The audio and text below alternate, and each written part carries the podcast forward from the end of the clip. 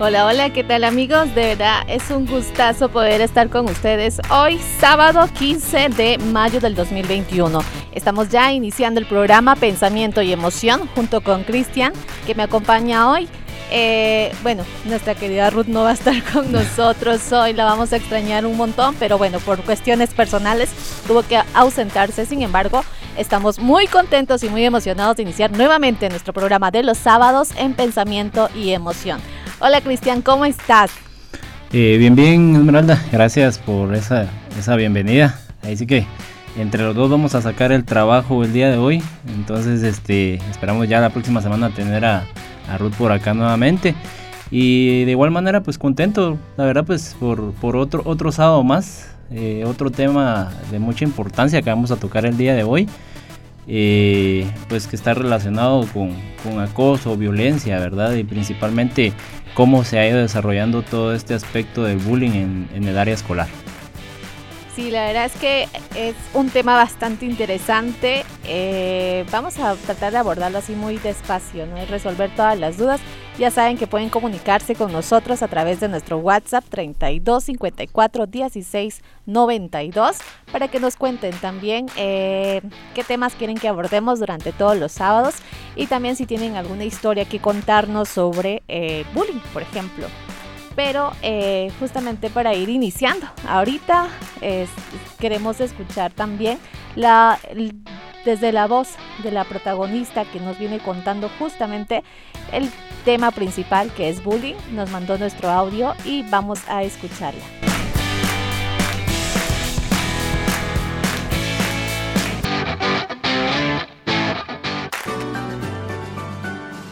Hola, sí que reinicia.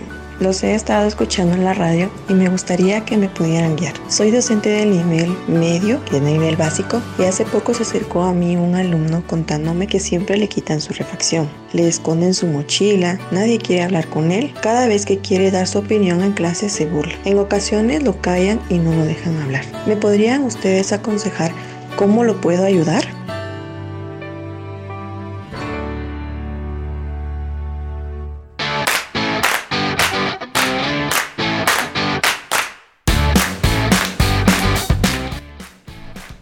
Muchísimas gracias a nuestro oyente que nos mandó justamente este audio, que es el para hablar sobre el tema principal.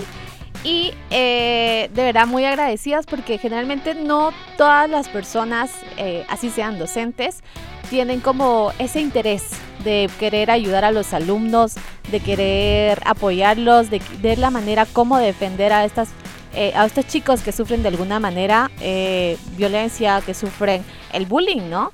Entonces, muchísimas gracias, de verdad. Y creo que podemos dar inicio con Cristian, que nos vaya explicando ahí. Claro, claro. Eh, bueno, primero que nada hay que identificar que existen diversos tipos de acoso, ¿verdad? Existen acosos psicológicos, existen acosos eh, físicos, acoso sexual, eh, hay diversos tipos de acoso y el bullying específicamente es un tipo de acoso escolar. Por eso eh, colocábamos en nuestros posts eh, últimos para poder anunciar este, este tema del día de hoy. ¿Será acoso escolar o será bullying? Porque muchas veces algunos pues también tienen esa, esa definición que es algo diferente, ¿verdad? Pero al final tienen la misma conceptualización. O sea, siempre va a ser un acoso relacionado en el ámbito escolar. El acoso pues eh, básicamente va a ser todo comportamiento agresivo o violento en el que pues una persona que actúa como el agresor ataca constantemente a otra persona que va a ser la víctima básicamente.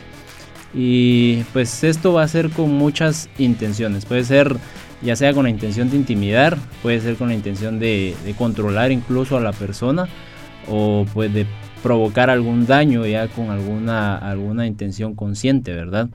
Y esto se produce, pues como reitero, en lo que es el ámbito escolar, que es conocido como el bullying. Yo estaba investigando de dónde precisamente venía esta terminología y realmente me parece curioso, fíjate, porque ayer estaba investigando que bullying viene de una terminología inglesa. Bull, que es toro, o sea, lo, lo definieron de esa manera, que es toro, porque hace la semejanza a alguien, a alguien que por ejemplo va contra todo o va contra todos con el hecho de querer agredir. O sea, y es, es un poquito curioso esa, esa semejanza y esa, esa terminología, que como reitero es inglesa. Y, y si lo vemos desde este punto, esa persona que actúa de una manera agresiva, pues actúa como un toro agresivo, ¿verdad? Actúa como, como una persona que, va contra todos y sin, sin, desmedir consecuencias. Eh, la, la, finalidad de esto es provocar daño. Entonces, es necesario tomar en cuenta bien bien esas, esas conceptualizaciones que a veces solo lo conocemos o lo escuchamos, pero no entendemos de qué se trata. Y el bullying, pues como reitero, va a ser siempre ese maltrato o abuso hacia, hacia sus iguales. Por ejemplo, niños en edad escolar o en edad básica, eh, o adolescentes, mejor dicho, reciben este tipo de maltrato siempre por sus iguales, ¿verdad? O sea, personas de la misma edad. A esto nos referimos con esto. Y pues también va a estar vinculado a un montón de, actos de persecución, eh, de agresión física y psicológica. Remarcamos mucho esa parte psicológica porque al final pues vamos a, dar un poquito acerca, a extender un poquito acerca de este tema, pero han habido casos también en donde las personas que sufren este tipo de maltrato, niños y adolescentes, llegan a padecer trastornos psicológicos, depresión, ansiedad e incluso pues cometer actos de suicidio, ¿verdad? Y realmente es muy eh, válido el día de hoy y, hay que valorar el día de hoy este tipo de temas para poder prevenir, o sea, poder actuar en, cuestiones de prevención. Claro, y creo que no podemos iniciar eh, si no empezamos desde la raíz, si no empezamos desde de dónde viene eso. O sea, los niños crecen así, violentos, o se van formando. Eh, el niño que, por ejemplo, el agresor que, que, quiere invadir el espacio de la otra persona, el, este hostigamiento, la intimidación hacia otra persona, ¿realmente así es o, o fue creado de alguna manera? ¿Qué opinas? bueno, realmente hay muchos factores, o sea, por el hecho de que se puede dar de que la persona o el niño en este caso está en un, en un proceso de aprendizaje, en un proceso en donde está viendo diferentes, observando, mejor dicho, diferentes modelos, modelos tanto de casa, modelos tanto de, de, lo que es em, su escuela o su lugar de estudio, modelos incluso a nivel social, o sea, hay muchos aspectos ambientales los cuales puede provocar de que se genere un niño violento, ¿verdad? O se crea un niño violento. Em, hago la salvedad de que han habido casos o han existido casos en donde el hogar, con una ausencia de cariño, una ausencia de atención, la, eh, la implementación de violencia física como correctivo, ha provocado de que al final el niño normalice todo esto. Y pues tú lo sabes bien eso también, ¿verdad? Que el niño al final va normalizando todo esto, va normalizando las conductas agresivas. Y el hecho también de tener una paternidad, no digo que sea culpa de los papás, pero sí responsabilidad, porque como, como papás tenemos una responsabilidad con, con los hijos. Eh, el hecho de tener una paternidad eh, básicamente negligente puede llegar a provocar también de que el niño se conduzca de una manera agresiva, ¿verdad? Y considere que esto, aparte de que es normal, va a obtener lo que necesita mediante este tipo de medios o mediante este tipo de conductas. De igual manera en la escuela, o sea, en la escuela hay muchos aspectos en los cuales los maestros tal vez no están preparados para poder aplicar una corrección adecuada para este tipo de casos en los cuales se ejerce una violencia de un niño hacia otro y probablemente ejercen los maestros como correctivo normas muy rígidas, castigos humillantes. Eh, eh, escuchaba yo el caso de un niño en el cual, este, pues con, con, un método de corrección lo hicieron este, cargar no sé cuántos libros y estar parado durante no sé cuánto tiempo eh, en medio del patio soleado, o sea, son casos que realmente sí, sí preocupa porque pues eso demuestra que no estamos a la altura para poder realizar ese tipo de correcciones.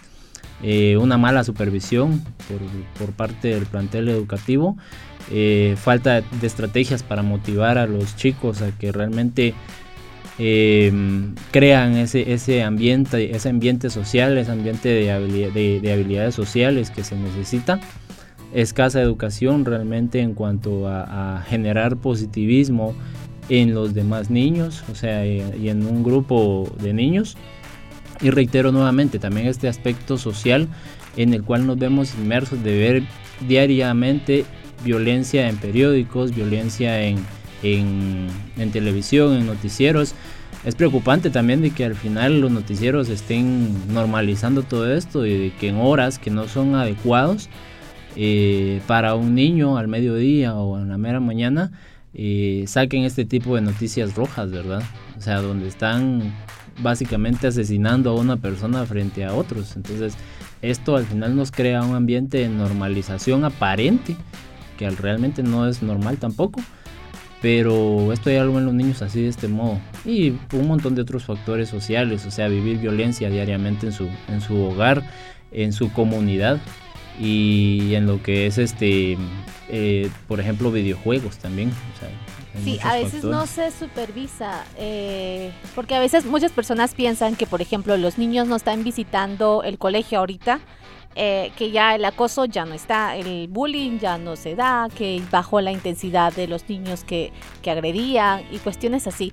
Pero le quitan un poquito de peso al ciberbullying también. O sea, sabemos que nuestros chicos están expuestos a, este mundo cibernético que al final de cuentas no podemos ignorarlo, no podemos decir, ay, eh, voy a tratar la manera de que mi hijo no esté metido en tecnología, si al final de cuentas eh, ahorita en la situación en la que estamos viviendo, los chicos tienen que estar desde las 7 de la mañana hasta las 2, 3 de la tarde y encima de eso hacer las tareas. O sea, no podés sacarlos de este mundo cibernético, pero también los expones a, que existan el ciberacoso, que antes no le tenían muchísimo peso al bullying ¿no? presencial, por ejemplo pero eh, justamente estaba escuchando a un psicólogo español donde explicaba estos que, tiene el mismo valor.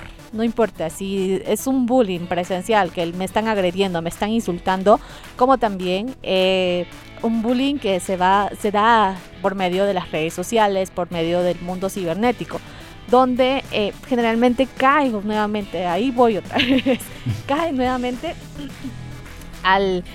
daba un ejemplo eh, de, que una, de que una chica terminó con su novio y de repente la chica ya tenía un nuevo novio, pero este chico se dio cuenta de que ella estaba saliendo con alguien más y los empezó a seguir, les empezó a grabar videos y cuestiones así cuando ellos estaban eh, saliendo juntos. Y de pronto, eh, ¿cuál es la forma en la que él quiso demostrar su autoridad o su poder en ese momento fue de empezar a divulgar esos videos por las redes sociales eh, y todo esto. El asunto es que cuando la chica llega al colegio, a ella no la permiten, no le permiten entrar al colegio porque de verdad se están riendo, se están burlando. Los directores eh, dicen que es un caos, entonces que no puede ingresar al, a la institución. Pero ¿qué pasa con el chico?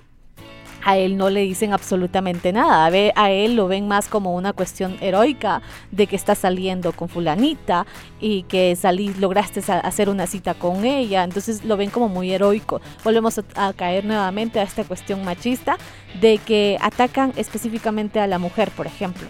Entonces, eh, obviamente ella queda vulnerable, ella decide no seguir estudiando por un tiempo hasta que las cosas se normalicen o hasta que las personas se les olvide realmente. Y otra vez, o sea, al final de cuentas volvemos a caer que sí, sí, el ciberacoso, el ciberbullying puede tener el mismo peso que eh, el bullying que es presencial de alguna manera. Pero vamos a seguir hablando más sobre esto cuando volvamos de nuestro primer corte. Ya pasamos nuestro primer bloque, ¿viste? Y no lo sentiste, Cristian. sí, realmente pues, rápido, pero bueno, es muy bueno. Sí, bueno, ya volvemos entonces con más de pensamiento y emoción.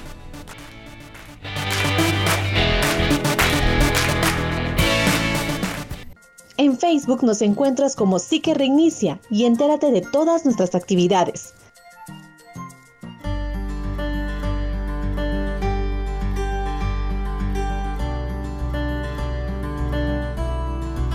Bueno, continuamos entonces con el tema de hoy, acoso escolar o bullying. Fíjate que ahora que lo mencionaste, este caso de, este ejemplo o este caso de la chica que mencionaste, me, me pareció curioso, porque realmente eso demuestra de que ninguno, independientemente del género que sea, eh, pues está exento de sufrir este tipo de acoso. Em, en el caso de las mujeres, eh, pues lamentablemente se da mucho este acoso o este bullying más persecutorio, o sea, de hablar mal de la persona, de hablar mal de la chica. En el caso de los hombres se da un tanto eh, el abuso, el acoso, no solo psicológico, pero también físico. O sea, es más probable de que agredan al hombre. Eh, yo personalmente podría decir de que pues eh, en, cierto periodo de tiempo quisieron hacerme bullying, o sea, quisieron hacerme bullying. Eh, realmente las formas de responder en cuanto a, a, evitar de que pues pudiera llegar a ser acosado en el ámbito escolar no fueron las adecuadas porque desafortunadamente ¿qué es lo que pasa? O te inhibes o respondes de una manera igual eh, o, un tanto más agresiva. Entonces, este, desafortunadamente es así. No nos guían o, como papás eh, tal vez no tienen esa educación o esa orientación necesaria para poder guiarnos. Y reitero, o sea, lamentablemente pues como adolescentes reaccionamos de la manera pues que aparentemente creemos que está bien. Y en lo personal, pues sí, definitivamente yo en algunos, en algunos momentos no reaccioné de manera adecuada, o sea, reaccioné desafortunadamente de forma violenta. Y pues eso que me, que me contribuía, que pues al final seguía siendo acosado, eh, yo seguía reaccionando de una manera violenta y el perjudicado seguía siendo yo lamentablemente eso, eso era así, es como un círculo que se, que se convierte, eh, un círculo vicioso podríamos decir, o, un ciclo que no, no, termina de cerrar eh, cuando no tienes esas herramientas necesarias para poder poner un alto y cuando no tienes esa confianza necesaria para poder contarles a tus redes de apoyo, en este caso pueden ser hermanos, pueden ser papás, pueden ser la comunidad incluso. Eh, pero lamentablemente es así. O sea, te, lo menciono como una experiencia personal, ¿verdad? Y que al final ahí te das cuenta de cómo es de necesario esta orientación tanto para, para padres y para planteles escolares y evitar este tipo de casos. Sí, yo generalmente siempre escuchaba comentarios, esto era más con los hombres, que decía, no dejes que nadie te pegue, no dejes que nadie te lastima y si lo hace, le devolves otra vez eh, y le pegas. Eh, porque si no, si venís aquí con un golpe, si venís aquí con un moretón, eh, yo te voy a dar el doble para que aprendas a defenderte, por ejemplo. Eso lo escuchaba muchísimo, muchísimo, muchísimo con mis compañeros cuando estaba yo en el colegio antes, cuando estaba chiquita, y, y escuchaba justamente eso. Eh, en mi caso también cuando era pequeña sufría un poquito de bullying, porque generalmente yo era de las que tenía las dos trencitas. Eh, tenía el pelo largo y me, encantaba que me hicieran mis dos trencitas y tenía un mi gorro que combinaba con el uniforme y que las maestras me permitían llevar. Entonces generalmente siempre me molestaban con mis trenzas, hasta que hubo un momento en el que fue tener esa valentía de poner un alto y decir, hey, ya, eh, tuve que gritarle y decirle que ya no me molestará, ya estaba súper enojadísima. Eh, no, le, no le pegué al niño este, pero sí le grité muy fuerte. Recuerdo que tenía como 8 o 9 años tal vez y le grité muy fuerte y la maestra se asustó también. Pero fue así de, es que ya no quiero que me molesten. O sea, y no dejé, no dejé de, que, de ir al, colegio con mis dos trencitas y mi, y mi gorrita porque era algo que a mí me gustaba. ¿Qué pasa entonces con las personas que sufren bullying? De alguna manera, por ejemplo, en este caso, si yo hubiera decidido ya no querer eh, hacerme las trencitas por miedo a que me molesten, de yo haber pedido que me cortaran el pelo para que no me molestaran más porque tendía, tendía a tener el pelo muy largo, entonces siempre me molestaban, ponían apodos. Pero en este caso fue muy diferente y recuerdo yo que en ese entonces me cuidaba mi tía y mi tía me decía, no, no dejes que te, que te digan algo, es tu pelo, es y a ti te gusta, defendelo entonces. Y eso fue lo que yo hice. Pero ¿qué pasa entonces con las otras personas? Generalmente dejan de vestirse de cierta manera, deja, empiezan a descuidarse bastante. Y no solo lo vemos en el, en el bullying, sino que y, pensamos que es normal, ay, es que la nena ya cambió, ya no quiere esto, ya no quiere aquello, ya no disfruta lo que hacía antes, todo lo contrario, pero no vamos a, no le preguntamos directamente qué es lo que está pasando.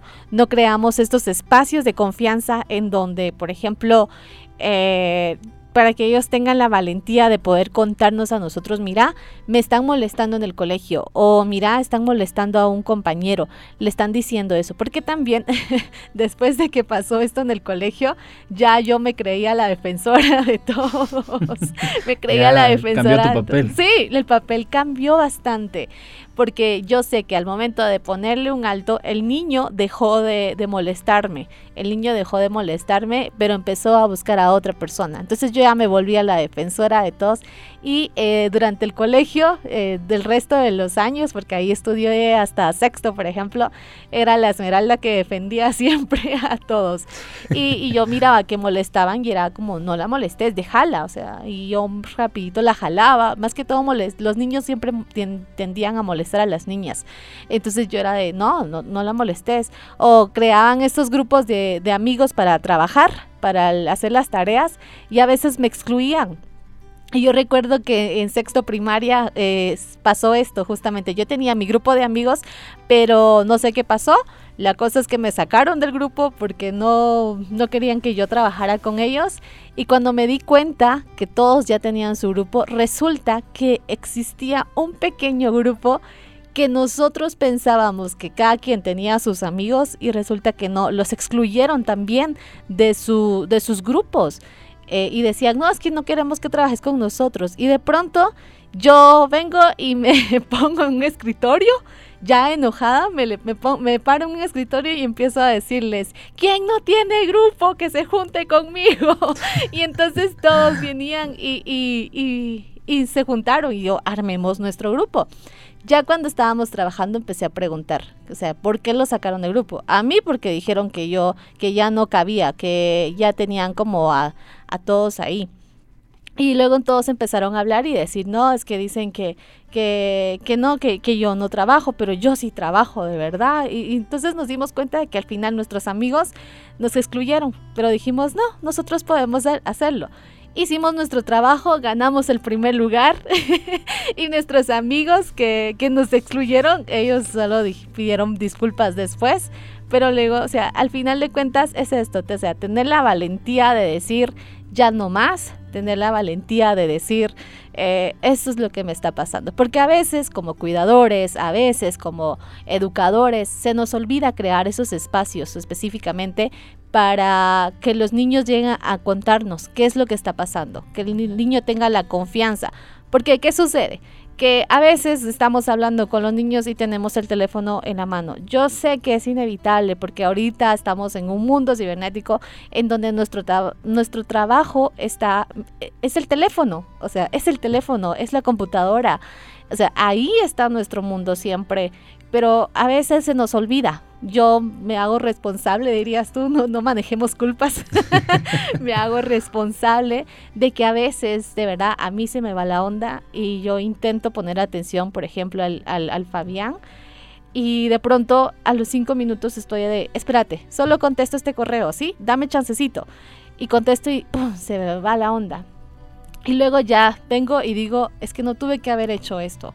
O sea, metí la pata, sí. Entonces trato la manera de decir, ok, mira, ¿sabes qué? Hoy sí te voy a poner atención, deja a un lado el teléfono, que yo sé que cuesta, pero yo sé que al final de cuentas va a valer la pena también el poder escuchar a nuestros hijos, el poder eh, sin juzgarlos, sin decirles, no te dejes, defendete, contestarle, pegarle también, porque sabemos que tampoco violencia con violencia, pues no no funciona, ¿no? Y aparte de eso, como tú decías al inicio, lo hemos normalizado tanto, tanto, tanto que sin darnos cuenta, nosotros también somos violentos. Pero como eso es normal, como toda la gente lo hace, entonces ni modo, o sea, no pasa nada. Un justificante, ¿verdad? Exacto. No, y desde ese punto donde tú lo mencionas también, por ejemplo, cuando ya estamos un tanto inmersos en la, en la tecnología, que realmente ese es el, el nuevo out, de trabajar en la tecnología, dejamos de interactuar con las otras personas y principalmente con nuestros hijos y dejamos de ver muchas conductas o muchas señales que realmente nuestros hijos eh, se puede detectar eh, o en nuestros hijos se puede detectar que están sufriendo algún tipo de acoso, ¿verdad? Eh, independientemente si, si estuviesen yendo a estudiar al plantel escolar, o si están recibiendo clases por medio de, cualquier tipo de plataforma a nivel virtual, pero esa tendencia a acosar a los demás sigue. O sea, el hecho de mandarle un mensaje a otro niño y decirle, mira, eres un tonto, o no sirves, o nadie te quiere, o eres de lo peor, o el maestro no te quiere, o sea, decirle cualquier tipo de, de ofensa que perjudique la psique de ese niño, es muy, es muy perjudicial realmente.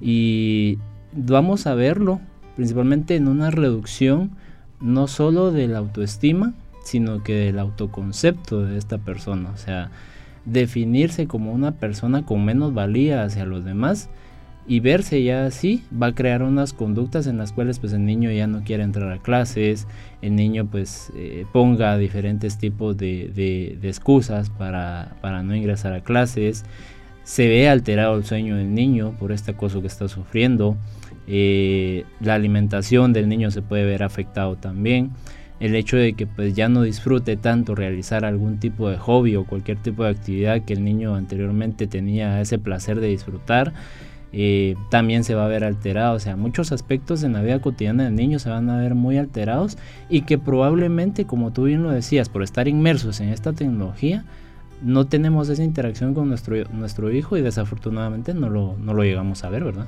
No, imagínate que también no solo nos pasa con nuestros hijos, sino que, por ejemplo, salimos a tomar un café con alguien, salimos a tomar algo y de verdad, o sea, somos incapaces de dejar el teléfono a un lado. O sea, estamos pendientes tanto de quién nos está escribiendo eh, o si nos están mandando una notificación del trabajo.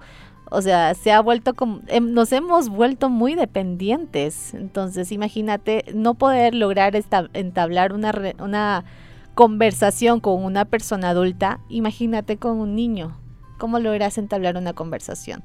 Y justamente el, este psicólogo eh, español que venía escuchando hablaba de eso, que tenemos primero que aceptar que nuestro mundo ahora en la actualidad es el mundo cibernético y que eso no lo podemos eh, debatir, que cada vez más esto nos está jalando y nuestro ritmo de vida va junto con esto y pues de plan, tenemos que aceptar eso.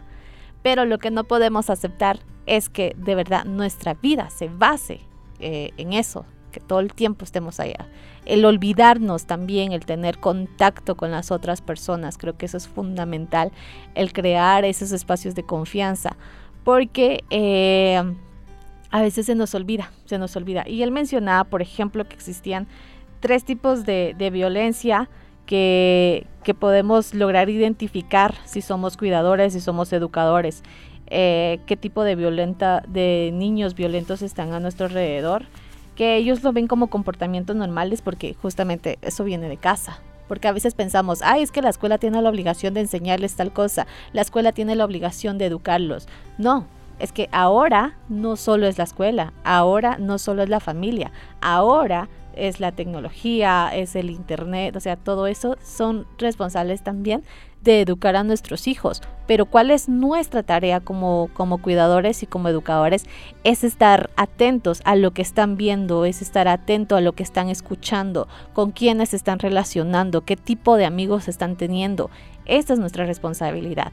Entonces, él hablaba justamente sobre tres tipos de violencia, que era el primero, la de superioridad, de yo tú tienes algo que a mí me interesa, por lo tanto yo voy a atacarte voy a lastimarte, no me importa lo que esté enfrente de mí, yo lo voy a, a, destruir con tal de tener esto que tú tenés, por ejemplo. ¿Qué es lo que sucede ahorita en, la, en las guerras actuales, no? No importa cuántas personas lastimen, no importa cuántas personas estén eh, matando ni nada. ¿Por qué? Porque queremos eso que ese país tiene, por ejemplo. Ese era un ejemplo. También está la de autoprotección, de das el primer golpe, me pegan, pero antes de que me devolvas, eh, me des otro golpe, yo vengo y te lo devuelvo. Yo saco mis uñas y te doy, pam, para demostrarte que, que no puedes meterte conmigo, que te cites, que recibí el primer golpe, pero yo te devuelvo el otro, para que entendas y para asustarte de que no te puedes meter conmigo. Y entonces ahí volvemos a generar nuevamente la violencia ahí. Y luego estaba la violencia por diversión, de que a mí me encanta hacer sufrir a las otras personas. ¿Por qué? Porque eso me produce placer. Eso me produce placer. Y tú mencionabas también que eso ya era una cuestión ya más patológica, ¿no? Ya el hacerte daño. Sí, sí, porque realmente, sí, sí, porque realmente a qué ser humano le va a satisfacer o gustar hacerle daño a otra persona, ¿verdad? Entonces sí es un poquito más patológico que requiere un poquito más de, de intervención pronta, ¿verdad? Para que al final no se vea afectada afectado su entorno social.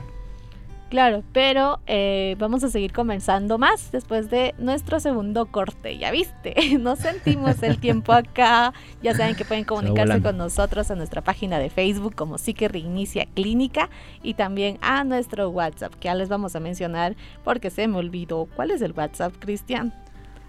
Ahora lo, si quieres, después del corte lo mencionamos. Aquí lo tengo, 42 76 91 63. Pueden comunicarse con nosotros y para mandarnos audios ya sea con saludos o con dudas. Y entonces ya volvemos.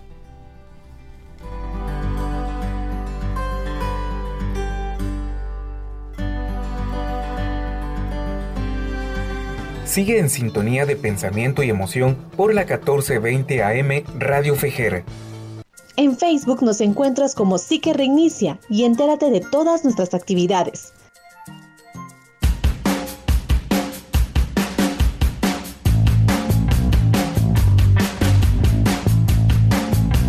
Continuamos con más de pensamiento y emoción y estamos tratando el tema de el bullying. ¿Qué diferencias hay? ¿Cómo lo puedo identificar? Y yo como cuidador, como educador, ¿qué puedo hacer para apoyar a los chicos que estén pasando por el bullying?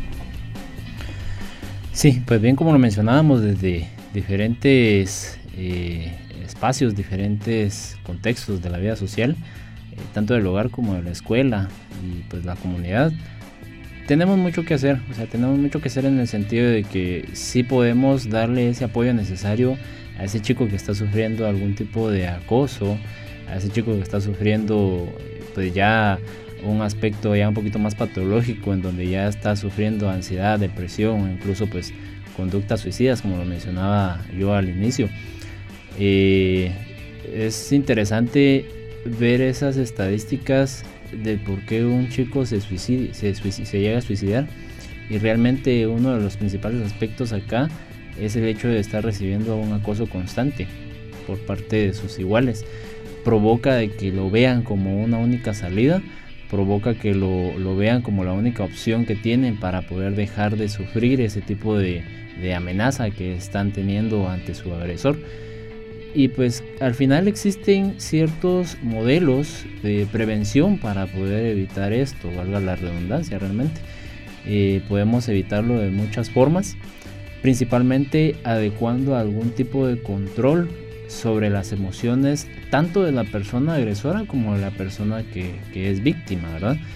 Porque recordemos de que acá no queremos dejar eh, la idea o plantear la idea de que al final solo, solo el agresor tiene la culpa, ¿no? Aquí hay muchos responsables de por qué tanto un niño se vuelve agresor y por qué un niño se vuelve víctima. Y uno de los, de los constructos o los modelos constructivos que se puede realizar en este tipo de casos, como reitero, es el hecho del manejo de emociones. O sea, que la persona que está actuando de una manera agresiva sepa que no es la manera adecuada de poder hacerlo o de poder obtener lo que quiere y que la persona victimizada o que la persona que, que es víctima no siga en ese papel o no continúe en ese papel de víctima porque al final pues lo que va a provocar es que se vuelva un círculo otra, vez, ¿verdad? O sea, y continúe en ese mismo papel de víctima. Eh, hablaba yo con un colega eh, Marco Rivera, realmente creo que tal vez eh, muchos lo conocerán. Ha sido un mentor para mí también.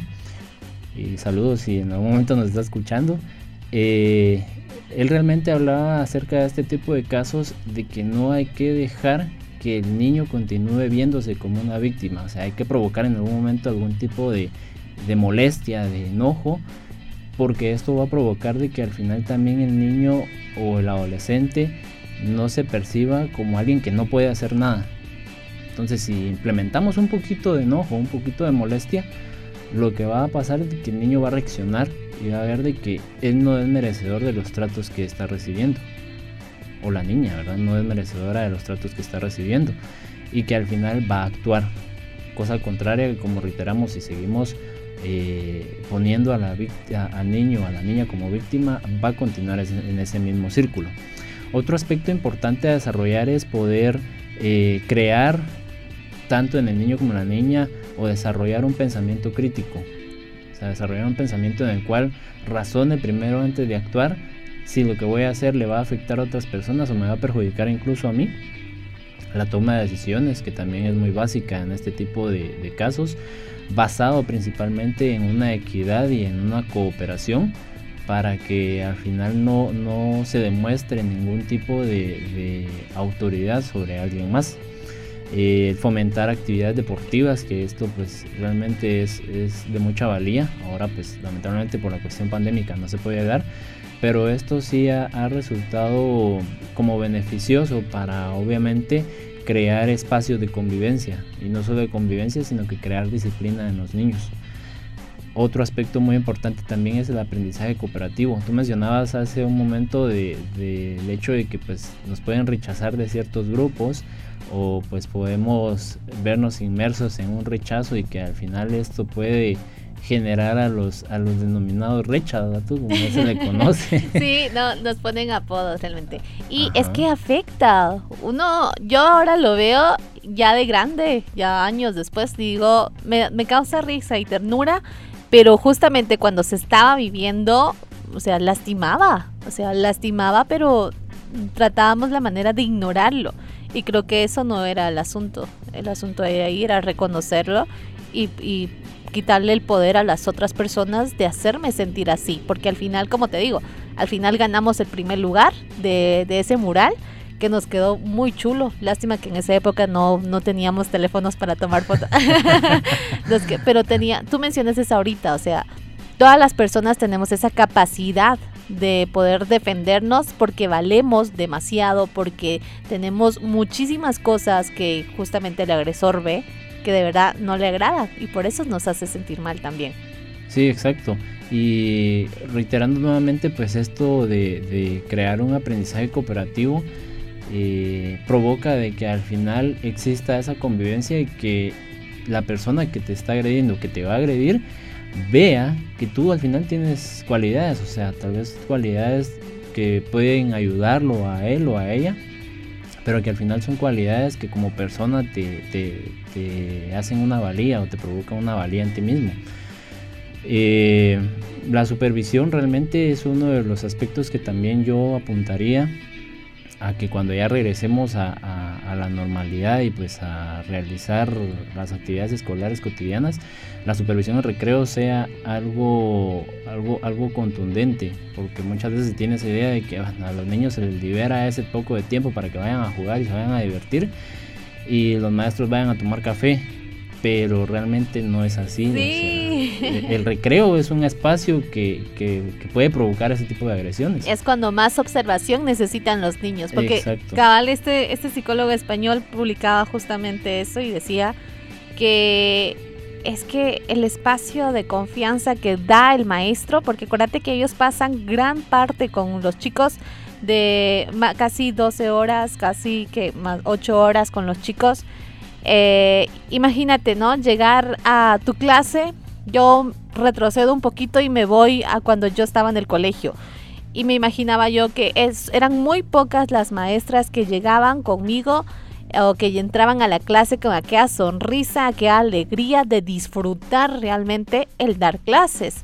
Eh, y luego me topaba con otras maestras que de verdad lo hacían solo por un sueldo Entonces, ¿qué sucedía si yo miraba que alguien estaba agrediendo a un compañero o si alguien me estaba agrediendo a mí? Eh, yo me iba directamente con esta maestra que me inspiraba confianza porque yo miraba que de verdad le importábamos, no solo el hecho de enseñarnos, sino que también el hecho de, saber qué es lo que nos estaba pasando a nosotros como alumnos. Entonces, imagínate entrar en un lugar y que te reciban, que tus alumnos te reciban también, ¿por qué? Porque sienten muchísimo cariño y confianza que llegar solo por un sueldo.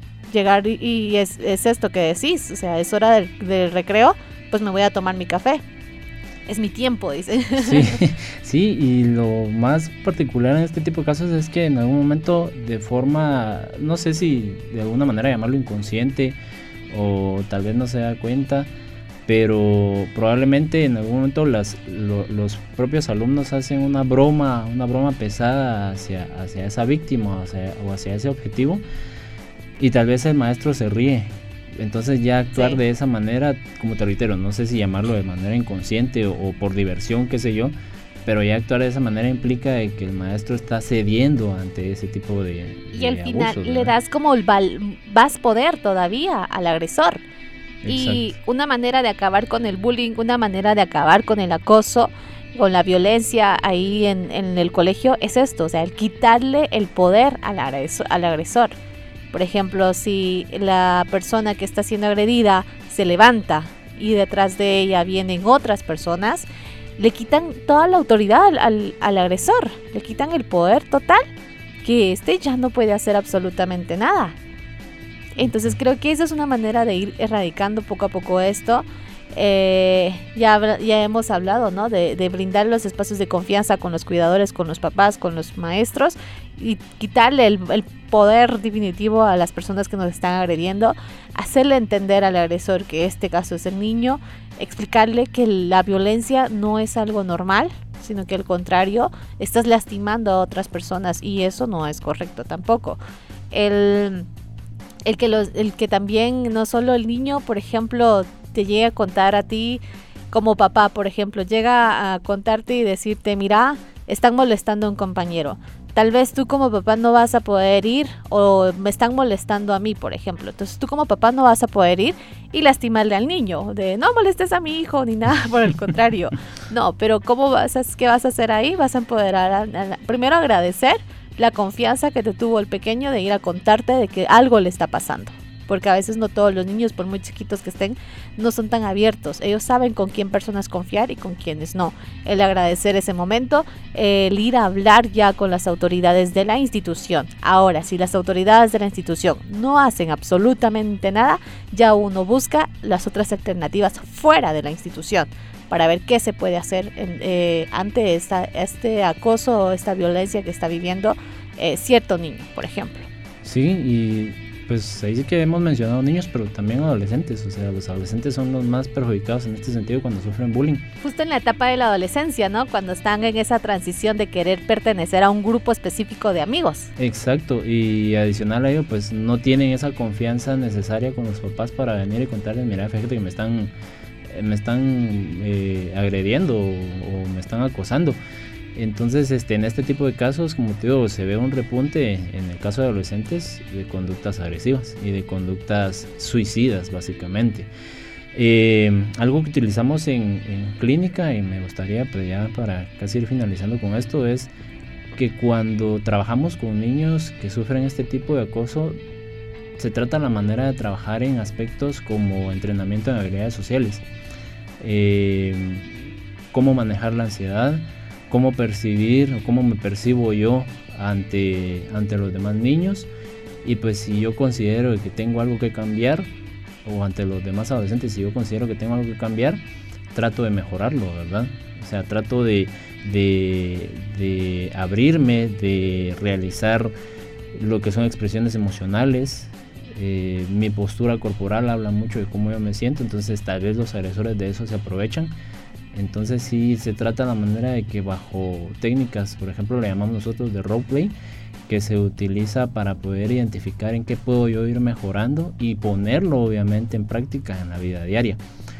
Eh, por último, eh, yo vi hace poco un, video en redes sociales de cómo a los niños agresores poderles eh, enseñar a no agredir a los demás y ser, de, ser de cierta manera un poquito más empático. Estaba, no sé si terapeuta, si maestra o, mamá, estaba con dos nenas y les pidió de que a una hoja de papel la insultaran, o sea, le dijeran lo peor, ¿verdad? Y estas niñas empezaron a decirle que eres fea, eres eh, horrible o eres a comida de perro. Y por cada insulto que las niñas daban, la maestra o como reitero, mamá, no sé, ella arrugaba el papel hasta que lo volvió una pelota. Al final lo que hizo fue eh, volver a, tratar de, aplanar el papel, o sea, de, desarrugarlo. Y les hizo esta analogía. Pídanle disculpas al papel. Y las niñas hicieron eso, obviamente, le pidieron disculpas al papel. Y les preguntó, ¿será que quedó igual? No, pues ¿verdad? Obviamente que no. Entonces en este caso pasa lo mismo con las personas, o sea, les hacemos daño y al final nos damos cuenta, tal vez muy tarde, pedimos disculpas, pero nos damos cuenta de que ya provocamos ese daño. Entonces es una forma didáctica, una forma práctica, una forma lúdica de poder hacerle ver a los niños de que podemos aprender a ser empáticos y a no dañar a, otros, ¿verdad? Sí, ahí sí que, para ya culminando, ya para despedirnos, eh, el fortalecimiento de la autoestima de los pequeños es muy fundamental. El enseñarle, eh, ir descubriendo, ¿no? En qué soy bueno y el ir aceptando en cosas que no puedo hacer. O sea, hay habilidades que no puedo hacer y reconocer y decir, mira, no, no soy bueno en esto, pero eh, y también reconocer en qué soy bueno eh, y ir fortaleciendo justamente eso, darle la darle muchísima inteligencia emocional, el estar apoyándolos, escuchándolos sin necesidad, sin juzgarlos, sin tacharlos ni nada, sino que al contrario, escucharlos y brindarles el espacio de confianza. Creo que eso fue la clave principal ahorita, ¿no? El crear los espacios de confianza en la institución y también en la familia. Y bueno, nos vamos despidiendo, pero no sin antes más saludar a todas las personas que nos están escuchando. Un abrazo muy fuerte para Eliseo, que nos está escuchando en la zona 5, a Juan Pablo, a, a Fabián, a Margarita, que nos están escuchando a, en la zona 18, también a Javier, nuestro jefe. Saludos. no, un abrazo muy fuerte, de verdad. Y siempre agradeciendo a la Federación Guatemalteca de Escuelas Radiofónicas Fejera, licenciado Walter Cook, por brindarnos este espacio para hablar sobre salud mental. ¿Algo más, Cristian, antes de irnos? Eh, no, por último, pues eh, agradecer nuevamente a la federación, agradecer a mi esposa y pues un saludo a, a algunos familiares que nos están escuchando por allá por zona 5, por zona 3. Y nada, pues realmente muy emocionados y esperar al, a la próxima semana. Sí, también esperamos que la otra semana ya nos pueda acompañar Ruth ya, esperemos que ya al fin venga, porque hace falta. no podemos ser los tres poderosos. es, como el, es como el jamón de este sándwich. Sí, definitivamente. Le mandamos un abrazo muy fuerte. Esperemos que su gordo, eh, su gordo, se recupere muy pronto y esperamos que ya la próxima semana estar aquí con nosotros. Les mandamos un abrazo y muchísimas, muchísimas gracias por escucharnos. Ya saben, el próximo sábado a las 10 de la mañana. Chao.